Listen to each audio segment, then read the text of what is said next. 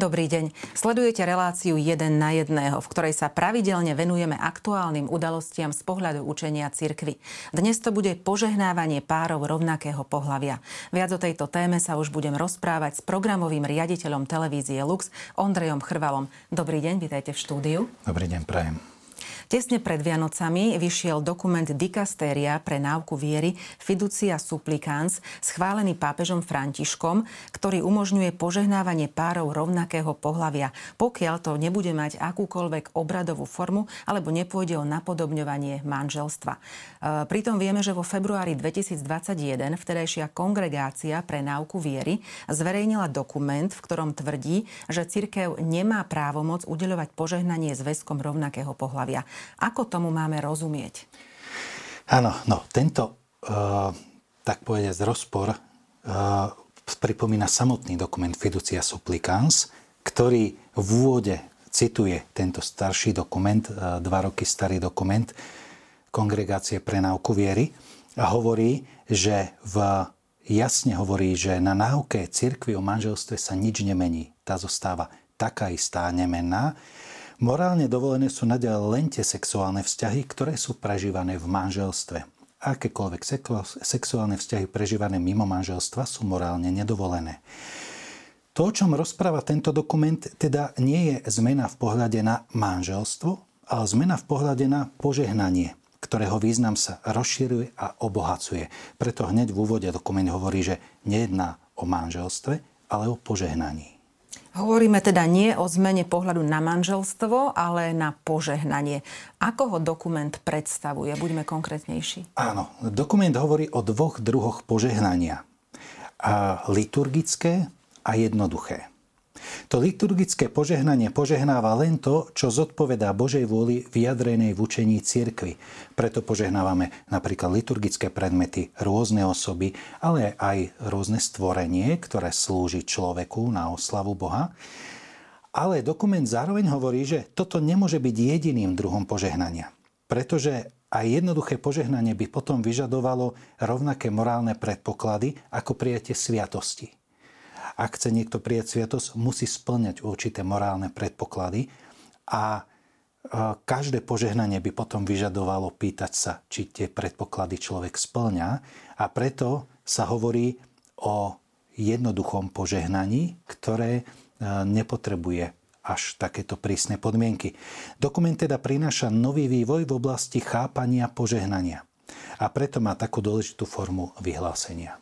Ako teda dokument chápe to neliturgické, čiže jednoduché požehnanie? E, vychádza zo svätého písma, hovorí, že aj v svetom písme vidíme mnohé požehnania. Melchizedek žehná Abrahama, Jakub žehná faraóna a neskôr svojich 12 synov. Mojžiš a Áron žehnajú spoločenstvo. Je to, v požehnaní vidíme Boží dar, ktorý zostupuje na človeka a v zápäti vidíme aj človeka, ktorý chváli tak povediac, žehná Boha, vzdáva mu chválu a vďaku. A toto požehnanie dané človekom sa rozširuje smerom k blížnym. Simeon napríklad je Bohom požehnaný, lebo vidí Mesiáša, velebí za to Boha a žehná Máriu a Jozefa. Požehnanie, v tomto slova zmysle toto jednoduché požehnanie, vyjadruje Božie milosrdné objatie a materstvo cirkvy. Je to dobrorečenie. Je to vyjadrenie toho, že pre Boha sme dôležitejší ako akýkoľvek náš hriech, ktorý by mohol Bohu brániť. Kto prosí o požehnanie, vyžaduje, vyjadruje žiadosť o pomoc od Boha, ktorú treba prijať a oceniť. Čiže treba oceniť to, že človek vôbec hľadá Boha jeho požehnanie. Toto jednoduché požehnanie podľa dokumentu vychádza z ľudovej zbožnosti, ktorá je viac spontánna a slobodná ako predpísané liturgické požehnanie a odohráva sa často na púťach, vo svetiniach, na ulici, keď človek stretne kňaza a žiada ho o požehnanie. A stáva sa vám osobne často, že vás ľudia požiadajú o požehnanie? No, takto som sa zamýšľal nad tým, to je trošku u nás paradox na Slovensku, že u nás sa to často nestáva. Ja som si to skôr predstavil v kontexte možno Latinskej Ameriky, odkiaľ pápež pochádza, že tam je to asi bežnejšie. U nás, e, ak človek príde za kňazom pýtať o požehnanie, väčšinou myslí práve to liturgické. Pán Fará, požehnáte mi ruženec a kňaz si dá albu, štólu, otvorí modlitevník a kde má obrad požehnania ruženca. Ale občas sa stáva, a e, začíname si na to občas zvykať a ja to sám rád používam v pastoračnej praxi. Keď mi človek rozpráva o svojom živote a o nejakých ťažkostiach a ja mu poviem, pomodlím sa za vás. A on väčšinou myslí, že aha, tak sa za mňa pomodlíte potom večer, keď sa budem modliť breviár, že si spomeniem aj na ňo. Ale ja mu položím otázku, môžem sa pomodliť hneď teraz? A tam priamo na ulici, ako stojíme, mu jednoducho žehnám. Žehnám do jeho situácie. Prosím Boha, aby vstúpil do tej situácie, kde sa nachádza, aby toho človeka požehnal. Hovorím, nie sme na to veľmi zvyknutí u nás na Slovensku, ale je to veľmi krásna prax, do ktorej by sme mali čoraz viac vstupovať. A myslím, že práve takéto požehnanie mal na mysli Svetý Otec, keď hovorí o jednoduchom požehnaní. A toto požehnanie naozaj môžu prijať všetci, bez ohľadu na stav, v ktorom sa nachádzajú, pretože to vyjadruje Božiu bezpodmienečnú lásku ku každému človeku.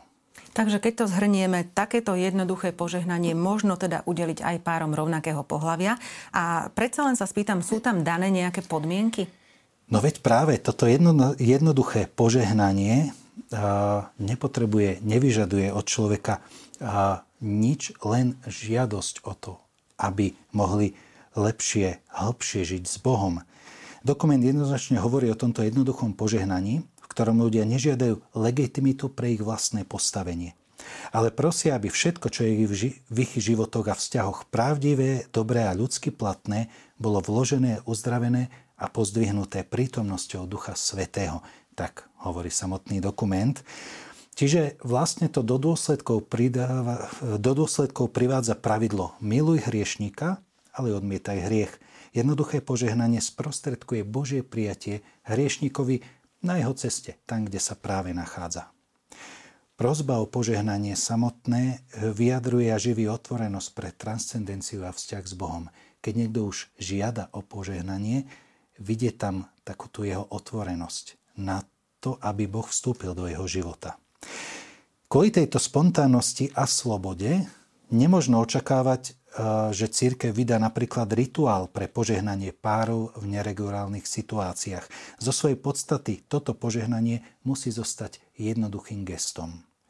Nesmie sa však zamieňať ani dávať zdanie regulérneho požehnania. Čiže nesmie sa dávať v oblečení, gestách alebo slovách, ktoré sú vlastné manželstvu. Musí byť mimo slavenia, hoci aj občianských obradov sobáša. Naozaj to má byť takéto jednoduché požehnanie, tak povediať na ulici. Predsa len nebude však takýto postup, takéto konanie eh, prinášať zmetok u tých, ktorí tomuto rozlíšeniu, ktoré sme my tu teraz rozviedli, nerozumejú?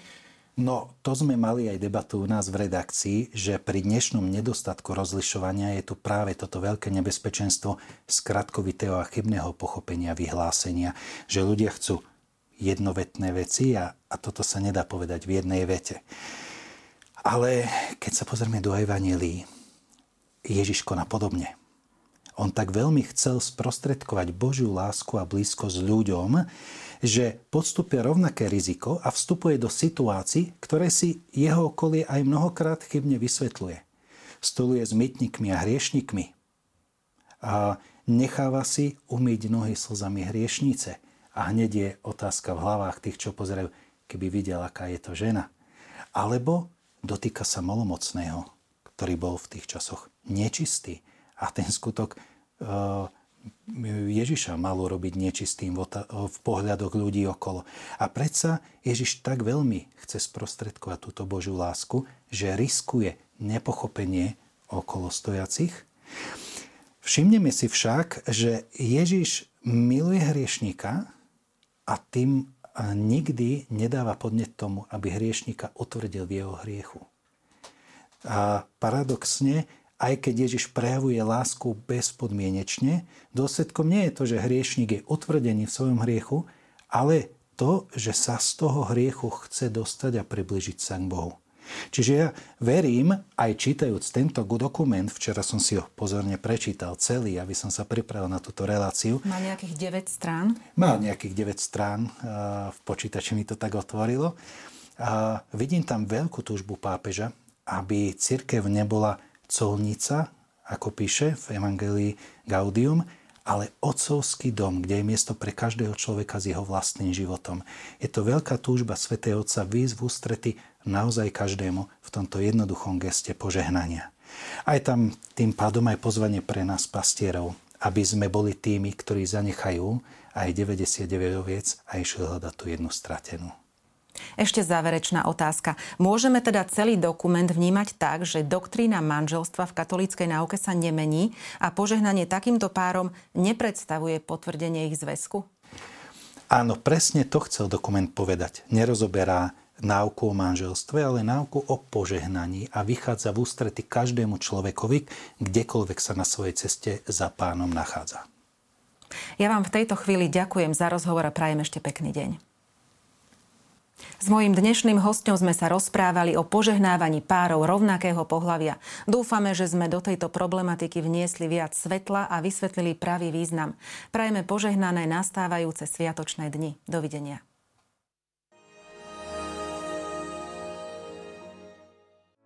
Vypočujte si aj ďalšie zaujímavé podcasty. TV Lux nájdete na deviatich samostatných kanáloch, kde na vás čakajú relácie s pápežom Františkom, kázne, modlitby, prednášky, biblické podcasty, rozhovory, inšpiratívne epizódy na pár minút, svedectvá či podcasty určené pre deti.